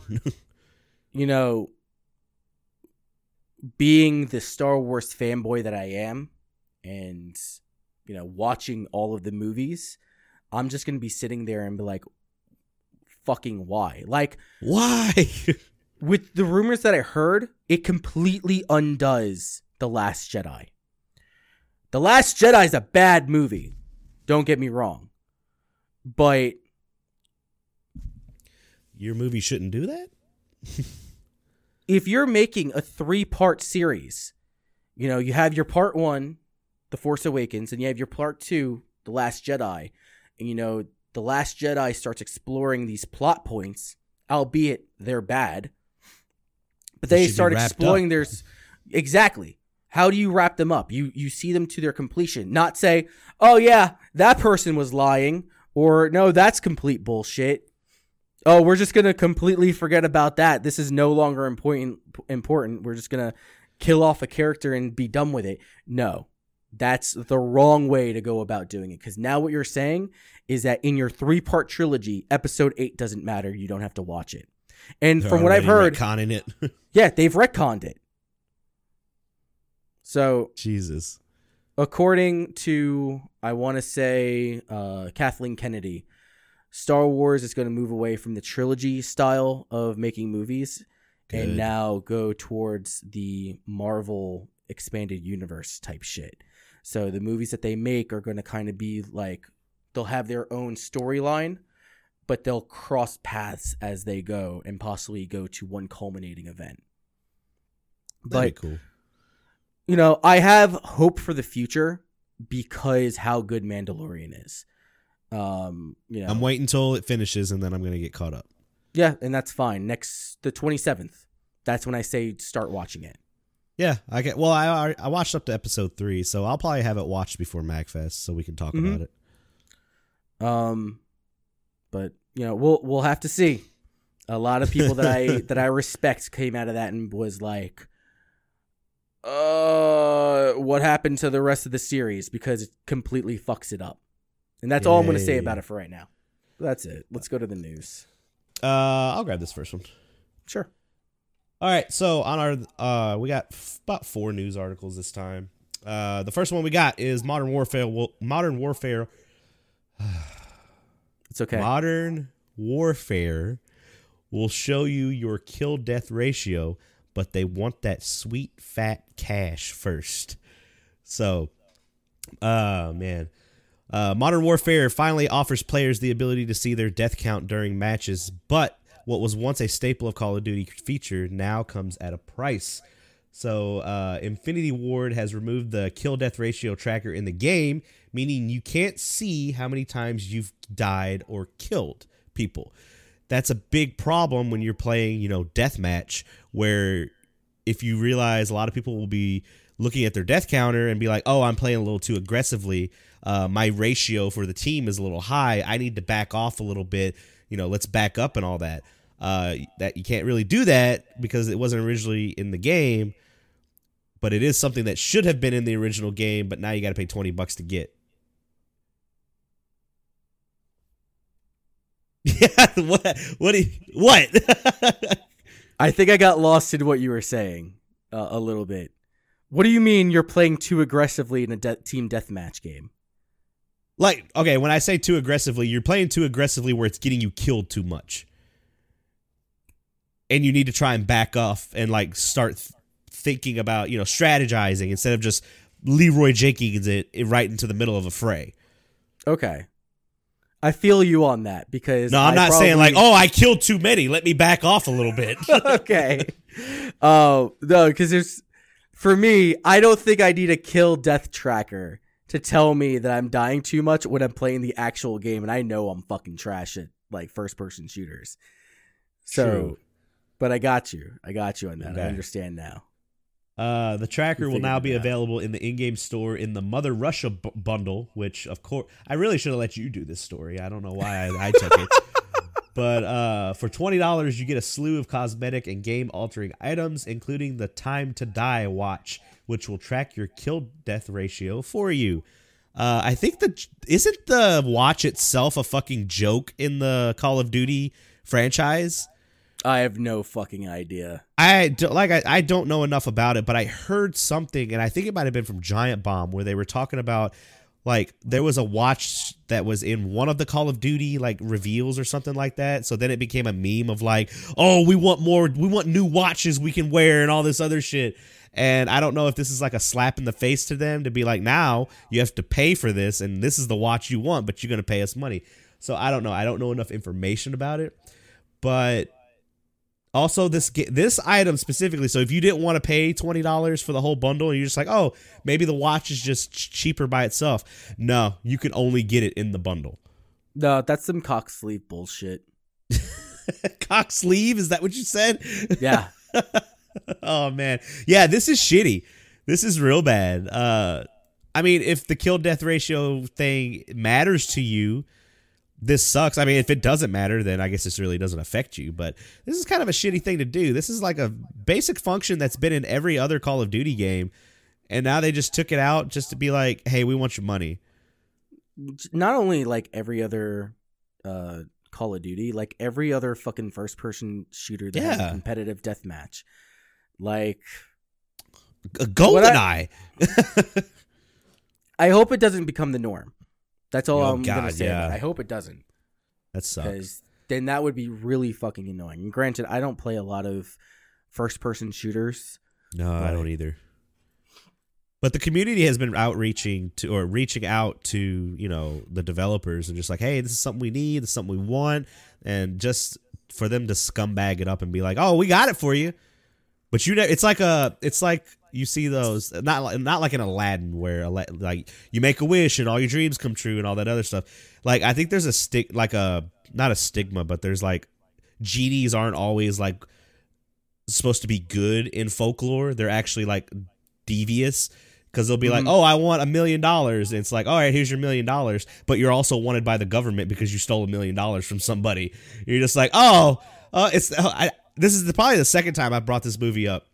But there's a movie with Brendan Fraser and Elizabeth Hurley called Bedazzled, where he makes a deal with the devil, who is Elizabeth Hurley, and he she, he gets I think like seven wishes, and his, one of his first wishes is like, oh, I want to be an athlete, like an all star athlete. So he's like this basketball player and all this other stuff. Like he's amazing at it. He's doing an interview with this lady, and she's like, you know, it starts getting flirty and all that stuff. And he's in the locker room in his towel, and she goes, "Well, why don't why don't we see what you got going on down there?" And he opens it up, and he's got like a small wiener. it's like you didn't specify what exactly what you wanted, so yeah. Uh, this is just yeah, this is just shitty. Like I feel bad for the people that are having to deal with this. So that's all I I, liken it. I liken it more to the term highway robbery. yeah, Um, it's not something that they're necessarily forcing you to do, but especially when you've been asking for it over and over and over again because it's a Just feature that you took out. You know, you you put it behind a paywall, twenty bucks get- with a bunch of bullshit. Not only cosmetic, but from the looks of it, uh, I did see a few weapons in there that you can only get through that. So I don't know what that's all about. I'm not trying to go down that rabbit hole. I've expressed my opinion yeah. on DLC that affects gameplay in competitive games. But I get Fallout 76 vibes from this. mm, You know Fallout, Fallout 70 76 had hackers just completely fuck that shit up and put Fallout 4 assets in there. No, I'm I'm do not think it's on just the same level. I'm just talking about like assets that should be in the game, but now they're something you have to pay to have in the game. Oh yeah, That's what I mean. When we were talking about like the junk bot and all that stuff from when we were talking about Fallout 76 last time. yeah. And uh that's just AAA development at this point now. So Yeah, but people still people. The sad thing is people will pay it. So we we we talk about it every week almost, and it's it's never changing. So we have nothing good to say. not about this one. We don't. Maybe not so much on this next one either. No, this is pretty sad. So the studio that really saved sad. Sonic the Hedgehog is shutting its doors. Uh, moving picture moving picture company, the Vancouver studio that brought us The Lion King, The Watchmen, The Call of the Wild, Sonic the Hedgehog, and also won an Academy Award for The Life of Pi, has shut its doors. Life Uh, of the Pi co- is such a good movie. I have not seen it. I've heard nothing but good things. It's very very good. That and uh, it's uh, you probably have you ever seen the movie uh, Big Fish or something like that? I think it's. I Big love Fish. that fucking movie. It's from the same like creators. Uh, that uh, Life of Pi is from the create a lot of the creators from Big Fish. That that's such a fucking good movie, man. It's really cool, over the top like stuff. Like yeah, it's Mhm. kind of like how the Grand Budapest Hotel is and all that stuff too. Oh my god, I love that fucking movie. Of all the movies I talk about, you you, you watch these. I don't know how to explain it. Like I'm into like the quirky shit. When I do see a movie, it's not like action or yeah, any of that nonsense. It's these fucking rando movies. I don't know. that's my dad. I mean, my dad growing up that he watched all these, and I mean. I remember watching subtitled movies because he used to watch movies in different languages. Like he used, he. wa- I remember vividly. He doesn't. I actually brought it up to him recently, and he doesn't remember it. But we watched a movie called Delicatessen, and it's Okay. an old. It's like a French movie where you. It's it, uh, you know all in French, where it's like a post-apocalyptic world, and it's kind of post-apocalyptic. And these guys, these this family owns a delicatessen, and come to find out, the guys, you know, like where are you getting your meat? No, it's it's very Sweeney Todd esque and all that. So yeah, I can dig it. but Dad does, he doesn't remember that. But I'm just like, you remember that movie we watched? He's like, no. Why do you? like I don't know, man. Uh, anyway, moving on to The bad moving news. picture company or MPC as I'm going to call it from this point on. Okay. Uh, they've cited increasing external market pressures as well as a more attractive opportunity in other locations as its motivation. Uh, so far, about 80 employees will be infected during this immediate holiday season. Uh, as in 2013, it had over 800 artists that worked out of the Vancouver studio itself. Damn. Uh, citing competitive pressures, the company told employees that they will have a chance to join parts of the of, of the company in other locations. MPC has been in the news as of late for the redesign overhaul of the upcoming Sonic the Hedgehog film, along with uh, stepping up to contribute to Universal's upcoming Cats, which I heard that's a terrible fucking movie. Uh, I've heard a lot of the CG stuff is like one minute there'll be a regular hand, and then the next scene it's covered in fur, and I'm just like, ooh, yeah, that whole movie's supposed to be those people are covered in fur.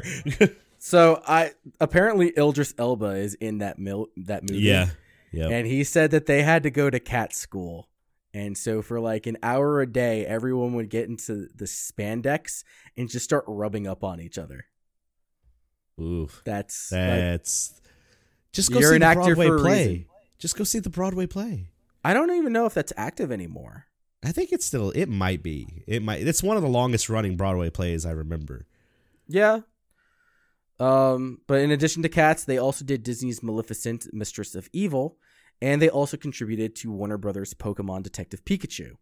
Mhm. Uh, Okay. Employees close to the situation claim that they were pushed to work on two infamous projects, likely Sonic and Cats, uh, pulling anywhere between 10 and 17 hour shifts and multiple days without a day off. It's kind of like the BioWare situation all over Yeah. again. We said this the minute that the, we that we we we called it. I- uh, We're not the only ones that called this, but the mm-hmm. minute that we saw that Sonic was going to get the redesign, we were like, everyone's like, yeah, and then we were like, yeah, but that's going to be real bad for those special effects artists. Like they're about Yep. to like work their ass off. I didn't expect they were going to get fired right after it, but Yeah, that that had to been an expensive job, man. Um, but there's more on that a little bit further down. Uh, Yeah. The ind- the individual said that if you wanted to stick to an eight hour day, you needed to get permission and a damn good one. Uh, if the company felt that you your reasoning wasn't satisfactory, they would just label it as unauthorized absence and penalize you for it. That's bullshit.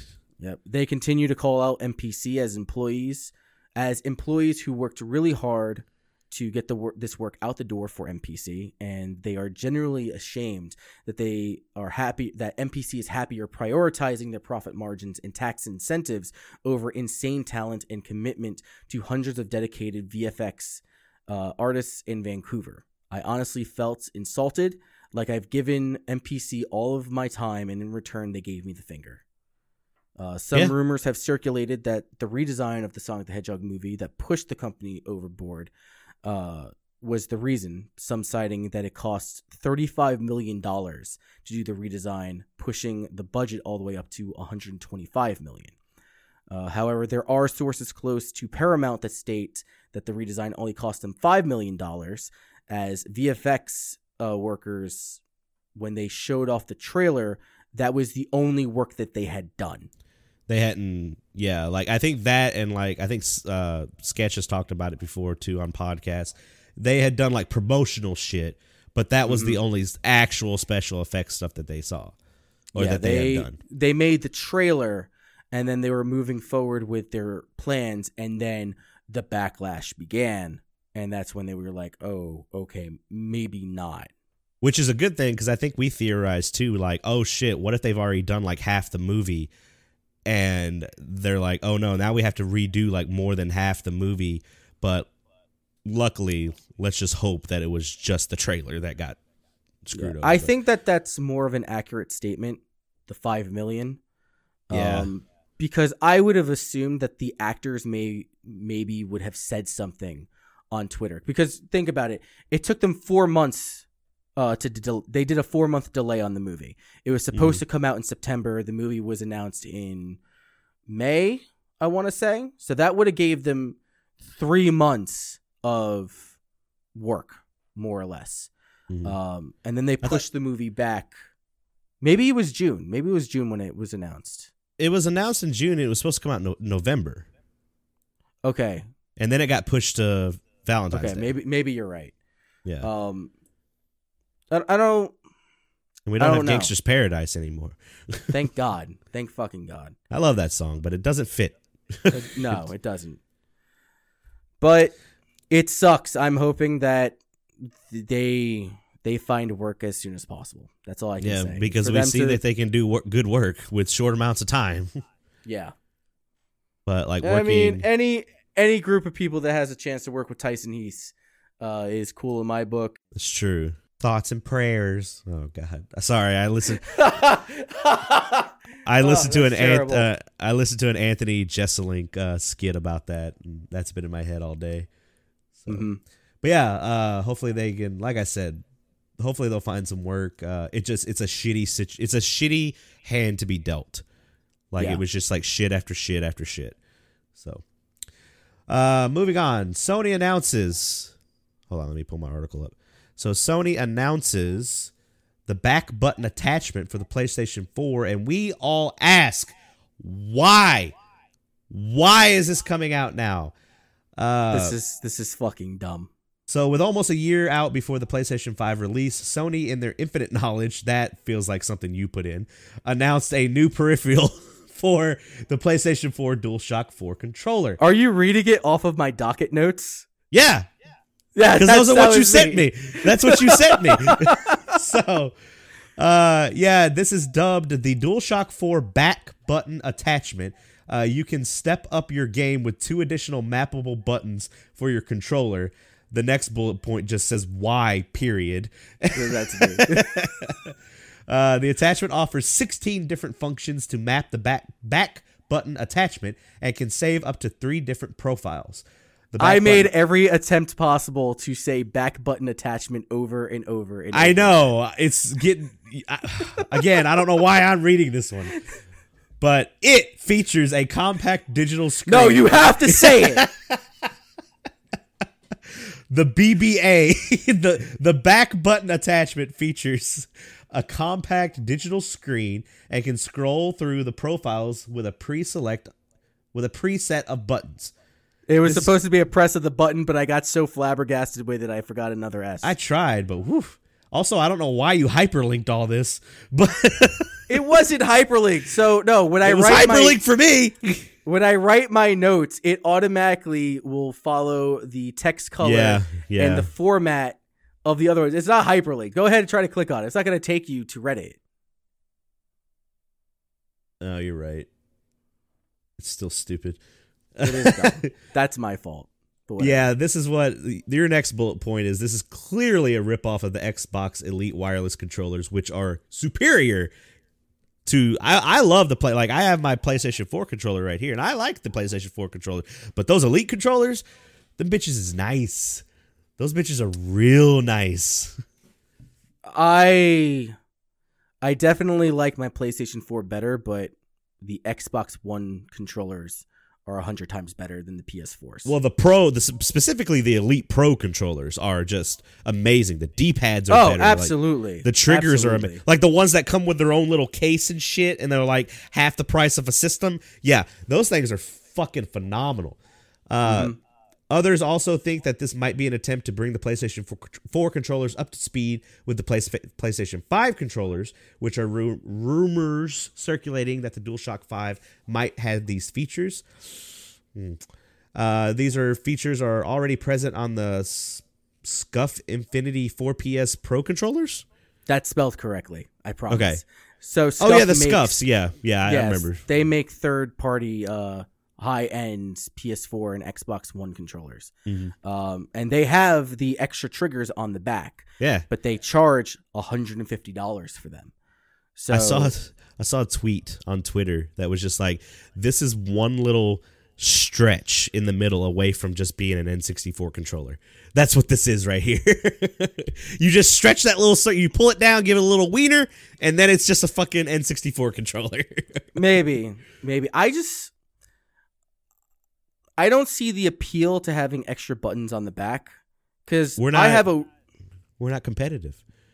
well not even i mean like maybe fighting games i can see that being a thing but even beyond that um you know i have a xbox like og xbox controller um, oh, the the boss. you'll see it no, no no i don't know if it's a boss but the old the og xbox third party controller it's Oh, okay. the shape of two pistols and they're put together and they have the control sticks and you Of have course. your your fingers are the triggers, but on the back are four buttons, two on each side, and you have to press the buttons with your uh your middle Ring and and, ring finger. Oh, okay. Yeah, it's fucking weird. That's So That's I bought it because I wanted to play 13, which Okay. 13's 13's a pretty decent game. yeah. It's okay. Um but I I saw that controller and I, I gotta have it. How much is it? And they were like, I don't know. I've never seen this fucking monstrosity before. it just It's showed up in our. st- Yeah, it just showed up one day. Like nobody sold it. They sold it to me for like five bucks. But The that deal. thing is huge. yeah, the deal. There's so much shit you're gonna have to show me. Like we've been talking up so much shit all year. And you're like, when you come up, you're gonna have to see this shit. Like oh. I've I've got some dumb bullshit, man. I got some really dumb bullshit, but bottom uh, line these- with this shit is just like why? Why? Like I understand. Like just why? Just focus on the fucking PlayStation Five. here's the thing. It's 30 bucks. I'm going to buy one. I'm going to see what it's about. I mean, I guess thirty bucks. You're not out too much. I've spent Nah. thirty bucks on stupider shit. It says it's just supposed to snap in. I think it Uh, snaps in through the Oh, in the port, the little ports at the yeah, bottom. because they like outside of the the headphone jack that's on there, there's also another port next to it. it's and a when data extension port. yeah, so Tiff hooked up a uh, a keyboard when we used to play Final Fantasy 14. Ah, We would play yeah. on the PS4. Um, so I know it has like some sort of functionality. Hmm. I was just like, why wait till now? This is something that should have came out in like 2016.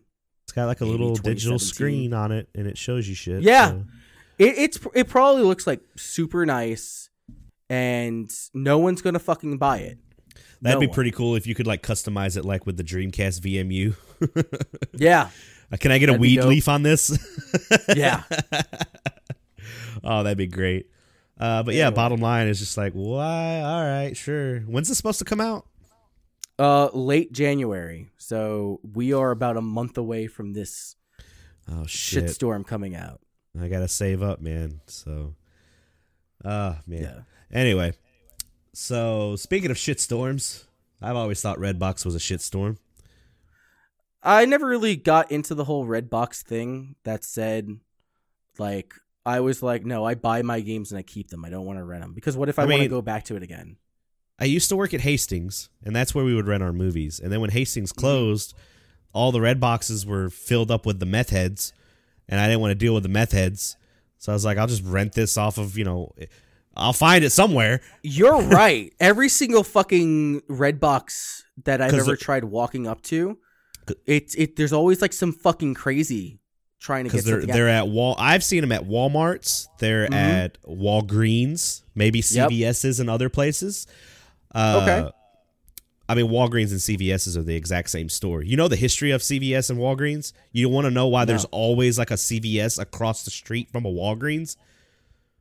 I think I think the rumor is, and I, I say rumor because I don't know for hundred percent fact, but I think one of the the owner of Walgreens, like one of his ex wives, divorced him, and she was so pissed off at him that she went and made her own thing called CVS and makes sure to put CVS's across the street or caddy corner or kitty corner, however you want to say it, across from Walgreens to fuck with the competition. Again, I say that's a rumor, but I really hope it's true. So she took half of his money and built the competition. that would be ingenious. and now that I think about it, I have never seen a CVS without a Walgreens and vice versa. Right? I've always been like, why are these? And they're exactly the same store when you walk in them. Like yeah, down to the labels almost, like the price labels. yeah, that's Yeah. fucking weird. I blew your fucking mind, didn't I? Yeah, But no, Redbox is for meth heads. So Redbox is for meth heads. Yeah, There's our caption for the day. that's it. Uh, That's it. Uh, even on base, like I, I first ran into Redbox when I was at uh, MCAS Miramar, and even even with those motherfuckers, like the only Marines that would go up to it were the fucking shitbags, The the weird ones. the the weird ones, the ones that had problems and were like getting kicked out. Them in the Navy, but everyone in the Navy is fucking weird. So. If, Or you if get those people that'll just or a SEAL, Uh, I was gonna say you get those scumbags too that take the movies out, learn how to take those inner circle barcodes off, and they put them on Mhm. a blank disc, and then they just put them on there, and it shows that they returned it, so everything's good, and now they have a free movie. that's Yeah, a that shit ha- thing. That shit happens all the time with Redbox, man. That shit's That's dirty. nuts. Uh, anyway, the reason why they're in the news is because Redbox is exiting the video game business. Yeah, Some redditors, uh, yeah, some redditors have noticed that Redbox kiosks are no longer offering video game rentals, and that the company later confirmed on Twitter that they were pulling out. Uh, some are making comparisons to the death of Blockbuster and marking it the end of physical distribution, with some speculating that the digital distribution system Mhm. will over nearly 99% of the market by 2022. Reports currently show that 60 to 70% of all game sales for consoles were digital, which, if that's true, that's insane. Yeah, that's really fucking insane. Uh, There was a conversation that I had briefly. We talked about it last week with Scotty, where you know he doesn't trust digital distribution because you know you see what happens with licensing and markets marketing and uh like what happened with the Scott Pilgrim the game. That stupid. we talk about it every week. beat 'em up. I guess we do. I mean, Um, I, I always say it's not a great beat 'em up, but I love the aesthetic of that game. The, the music's great. Yeah. Um, but if the case is that digital sales are 60 to 70% of all console sales, um, this could be the last console generation that we see physical distribution, that we see the, you know, physical media being inserted in there. And whatever comes after this could be just straight up digital. And that's going to suck. yeah, I mean, like physical it'll things. it'll it'll certainly uh, put a cap on how much space I lose from now on when I go buying games because I have over hundred PS4 games. I have Jesus, maybe man. thirty or forty Xbox One games, and I've almost completely filled up the shelf that I have my Switch games on. So Yeah. I mean, I guess that's great. I know that I'm going to need to buy another shelf when the PS5 and the Xbox comes out. Like I'm that's a fucking given. I'm wondering too. Uh, I wonder if Redbox owners, because a lot of these are like franchised out. It's kind of like how subways are and shit now. Like, Mhm. or they're like vending machines, but for movies. Like anyone can just kind of like buy one and then put it wherever they want. They just have to advertise the Redbox name. Uh, I bet you it's probably a lot cheaper to just buy movies than it is to buy games, even at wholesale. Yeah. From what I understood when I was working uh, closely with Game Giant, um, back in the day, uh, the wholesale price for video games for like Super Nintendo and NES was half value. So Okay. you would sell a game for fifty or sixty dollars, but you the store bought it for thirty, more or less. Um, then after the big boom with the Super Nintendo going on to, into the N64, the cost of video games rose to about $50 per product, which is the reason why we saw that slight increase creep up to $60 per unit. yeah, because I mean, when So, Three I- came out, it retailed at forty nine ninety nine. Yeah, and back in the day, I I remember most games, not all of them, but most games were marketed at forty nine ninety nine, especially Mhm. for like the the uh the N64 games. Yep. PS PS1 games I think were a little bit cheaper. I think the most common price that I saw was It's 40. between 40 and 50 dollars, right? Yeah. So- there. But when the PlayStation 2, PlayStation 3 came out, that's when, you know, I noticed a hard $60 price tag on Mhm. everything. And from what I was told, uh, the wholesale price for those games were either 50 or $55 a piece, which means they're only getting $5 profit off of them, Damn. which means it requires them to push out more units. Yeah. Uh yeah, I mean, like you said, like if you are in if you want to just get games and you don't care about the quality you're- they're in, you don't care if they have cases or manuals or anything like this, you can get some good deals right now. I mean, Jedi Fallen Order for 40 bucks, Death Stranding for 25 and Spider-Man for 10 bucks. It's not bad. That's a steal. Yeah, but for people like you and me, that's not something that's up our alley. We don't want we don't want a CD case just full of games. Did you ever know that person that would take their games out of their cases and put them all in a I was that person at one point. Yeah, that was I one of the dumbest things ever. I did the dumbest thing. I, I still have regrets about it because I have Oh, fake no. boxes sitting in my collection. Uh, I had a slew of PS1 and PS2 games that I did that I had the box for, but I was living with my wife's mother at the time, and I did not have the space. So, in my infinite fucking knowledge, I'll just throw out the CD cases. Ah, Persona 4, Final Fantasy, fucking that hurts uh, me. dude it was the dumbest fucking shit that i've ever done. Like uh metal gear solid the the fucking legend of dragoon. I had to go out and search for those cases on their own. That is a fucking nightmare. I thought that searching for like some hard to find video games was difficult. Nah bitch. Fucking finding the guts to your games is Yeah. worse Yeah, I don't know if I'm ever going to find the manual to Gotcha Force. I don't. And I don't know how not. much I'm going to have to shell out for it because Yeah. that on its own, minimum 250 complete in box. That People- manual is going to go for like 70, 80 bucks. yeah. People know even now they're especially now they know that these manuals are worth money now. It's it's stupid. It's that's But- it's d- disheartening, but yeah, this know. doesn't Go- really go impact buy me that Spider-Man, much. man. Yeah, go get Spider Man for ten bucks. Good game. It's a good game. So that's all we got for the news. Questions? We got the ones I saw, which I'm gonna let you pull them up because I can't really mess with my Discord because otherwise it No, messes with your yeah, it's fine. Uh, Uh, we got five From coming one from our boy person. Scotty. Uh, so Die Hard Arcade. Is it the best Christmas video game? No. What is? Chris is gonna say Snatcher. Is that a Christmas game? Uh, yeah. To take place Snatcher is Christmas? indeed on the day. Oh, that's right. When I listened to the podcast, it says it, it takes place on Christmas. Yeah, you're right. Uh, uh, specifically Christmas games. I don't. I can't really think of just like specific Christmas games unless they're just shit.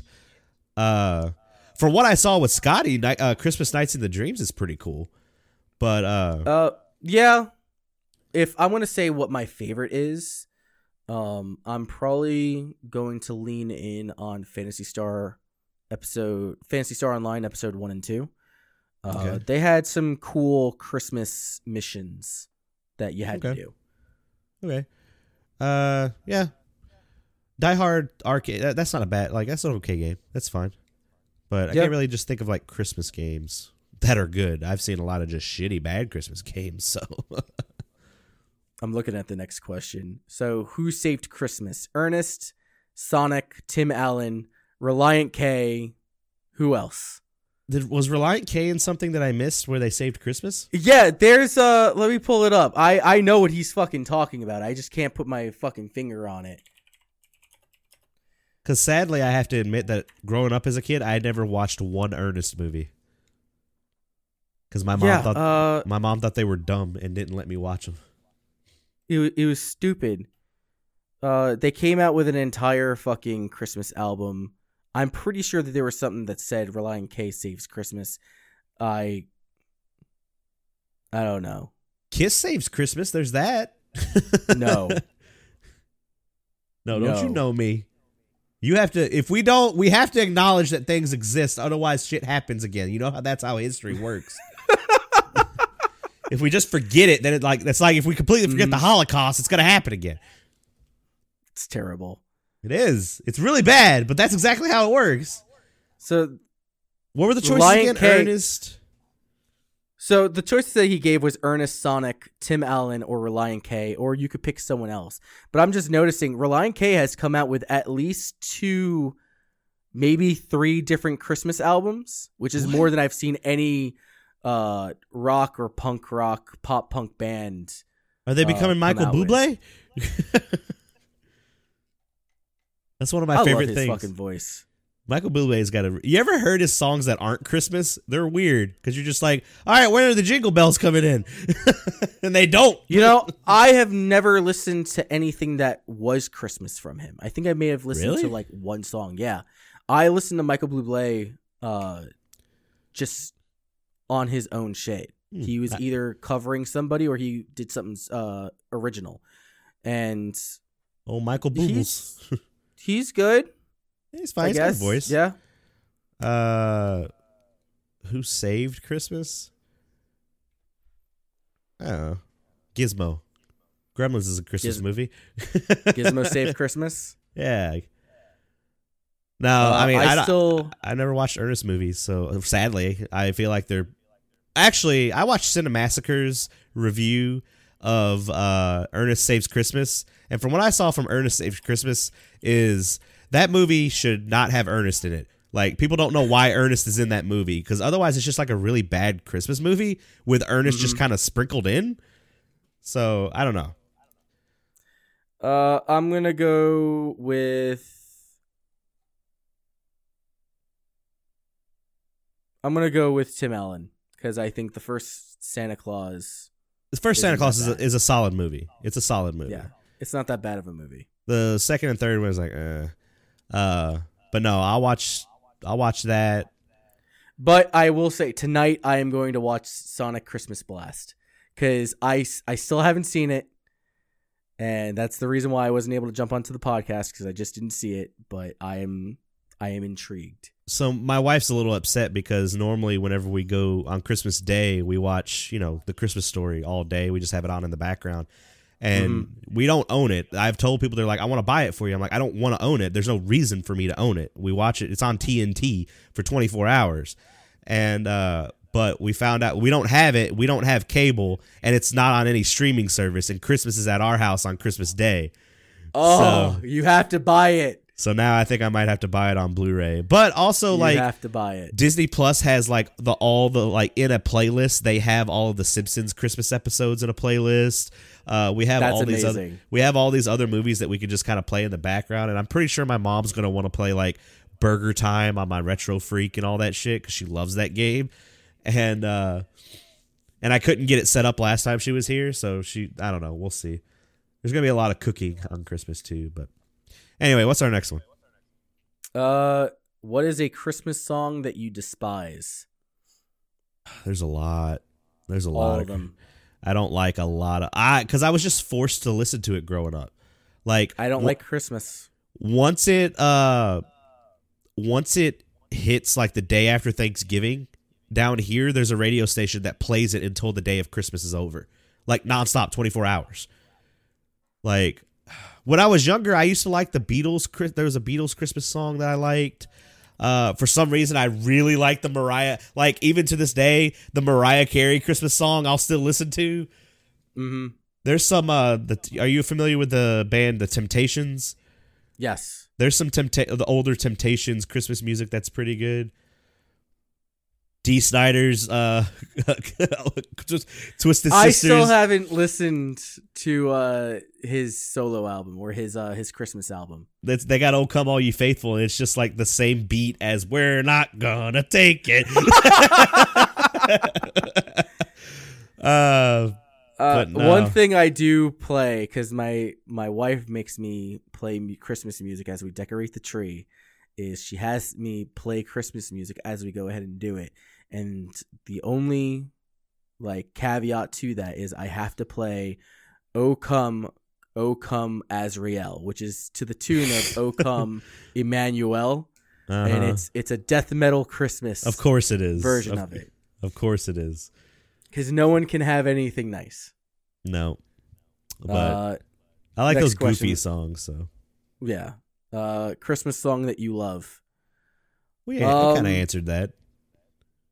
You know what? It's not Christmas, it's more Hanukkah, but whatever is at the end of the Adam Sandler animated Christmas Hanukkah movie. I don't remember what it is. Oh, boom doo doo doo doo doo doo boom Yes. doo doo dum. Yeah. Yes. oh, eight uh, eight crazy nights. That movie's great. There That's you go. what we're gonna watch. I haven't watched that in forever. I love that. That's- that movie's pretty good. That's what it is. In fact, Adam Sandler saved Hanukkah. That's what's important. Uh, yeah. So the li- there's so many different versions of the Hanukkah song. Uh, the live ones are really funny when he like starts making himself laugh when he's like saying who's a Jewish person. He's like OJ Yeah. Simpson, and he goes, "Not a Jew." yeah, the Hanukkah song's still pretty good. I like the Hanukkah song. I'll lump Uh, that in with the season. So Yeah. And lastly, best Christmas DLC. I don't have uh, Nights into Dreams. I'm just gonna keep saying That's saying not that. DLC. Well, yeah, you're right. I don't, like don't even know any DLC. Is there Christmas DLC? Um, Uh, Monster Hunter it. has like Winter Festival stuff. I guess it's mo- a Christmas DLC. Uh, Is there any fighting game? this one thing that keeps on popping up is this thing called Mystic Messenger. What? I don't know. Uh, it's it's an anime game. Mystic Messenger. Yeah, here it is. Wow, it's coming up real hard. It's all over. Um, Deactivate my ad blocker. No, thank you. yeah, no, don't don't do that. I guess there's some like GTA. There's a bunch of GTA stuff. There's some Dead Rising. Uh, Monster, like I said, Monster Hunter lately has done some cool winter stuff. So Uh, Shenmue apparently has a Chris. That's something that I've noticed. A lot of Sega IPs, like OG Sega IPs, do a lot of Christmas like, stuff. Christmas stuff in it. Phantasy Mhm. Star, Sonic the Hedgehog, um, in this case Shenmue. Uh, yeah, uh, sure. Uh, Animal Crossing has one. Like if you Yeah. play Animal Crossing on December twenty fifth. Yeah.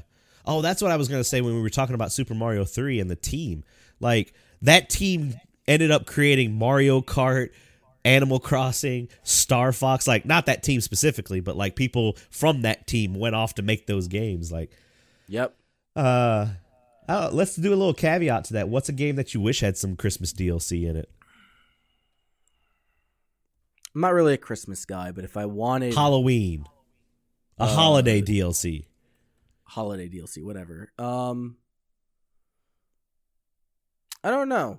A lot of the games that I think of having Christmas inspired DLC already has it, like your Final Fantasy 14 or your Phantasy Yeah. Star.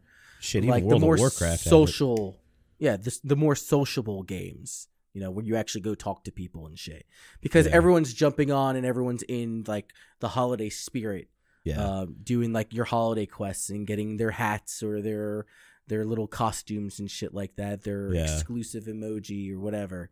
So um, I don't really have an answer to that. I think that what exists is sufficient yeah. and it works. And like I said, I keep saying it, but like night Christmas nights into dreams really like I was like, this is pretty cool. This is like a lot of shit. Scotty streamed that Wednesday, and there was Mhm. a lot. That's a lot of shit in a in a demo disc. Like there's a lot of stuff in there. So and that acapella version of Dreams, that Dreams song is pretty good. That apparently the- Scotty said was it was Boyz II Men that did it. Really? yeah, that's what he said on the stream. I gotta see if that's in my Japanese version because I have uh nights Christmas nights, but I have the Japanese version. I think he has the American version. So Yeah, I think he does I, don't know. I'm, I'm curious, Let's see. but Boyz II Men.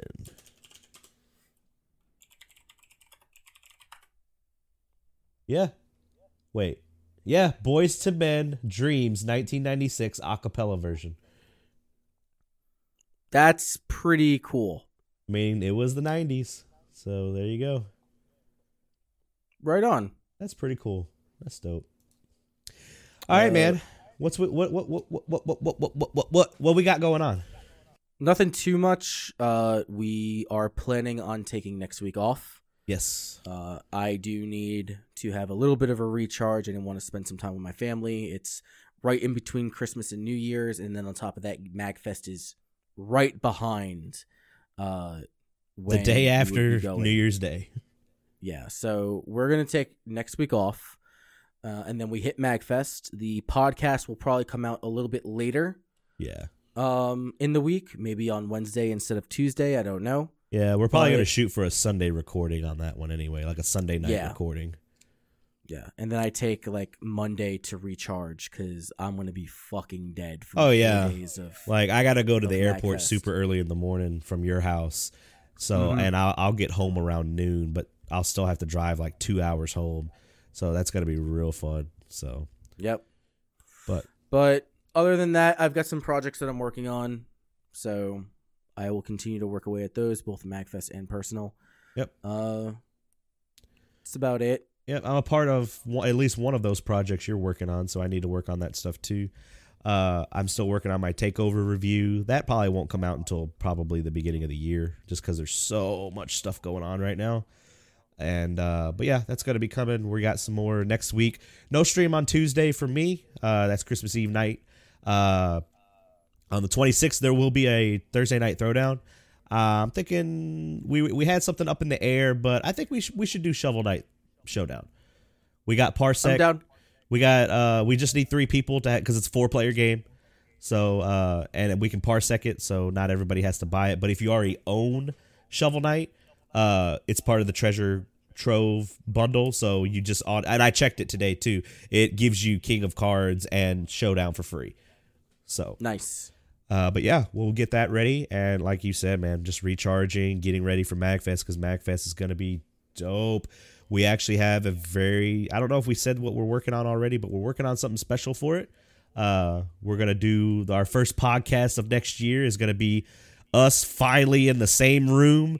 So we won't have this, oh no, you go ahead. Oh no, you go ahead. I'm just going to be like, fuck you, stop talking. It's my turn. oh man. But yeah, uh, happy holidays to everybody. Uh, whatever you believe in, Kwanzaa, Hanukkah, Christmas, anything, even if you don't do anything. Like, Festivus. yeah, Merry Festive, Festive, Festivus from the rest of us. Festivus for the rest of us. Whatever, I don't care. Like, I'm going on vacation. So, y'all have a good week and happy holidays. Have a good one.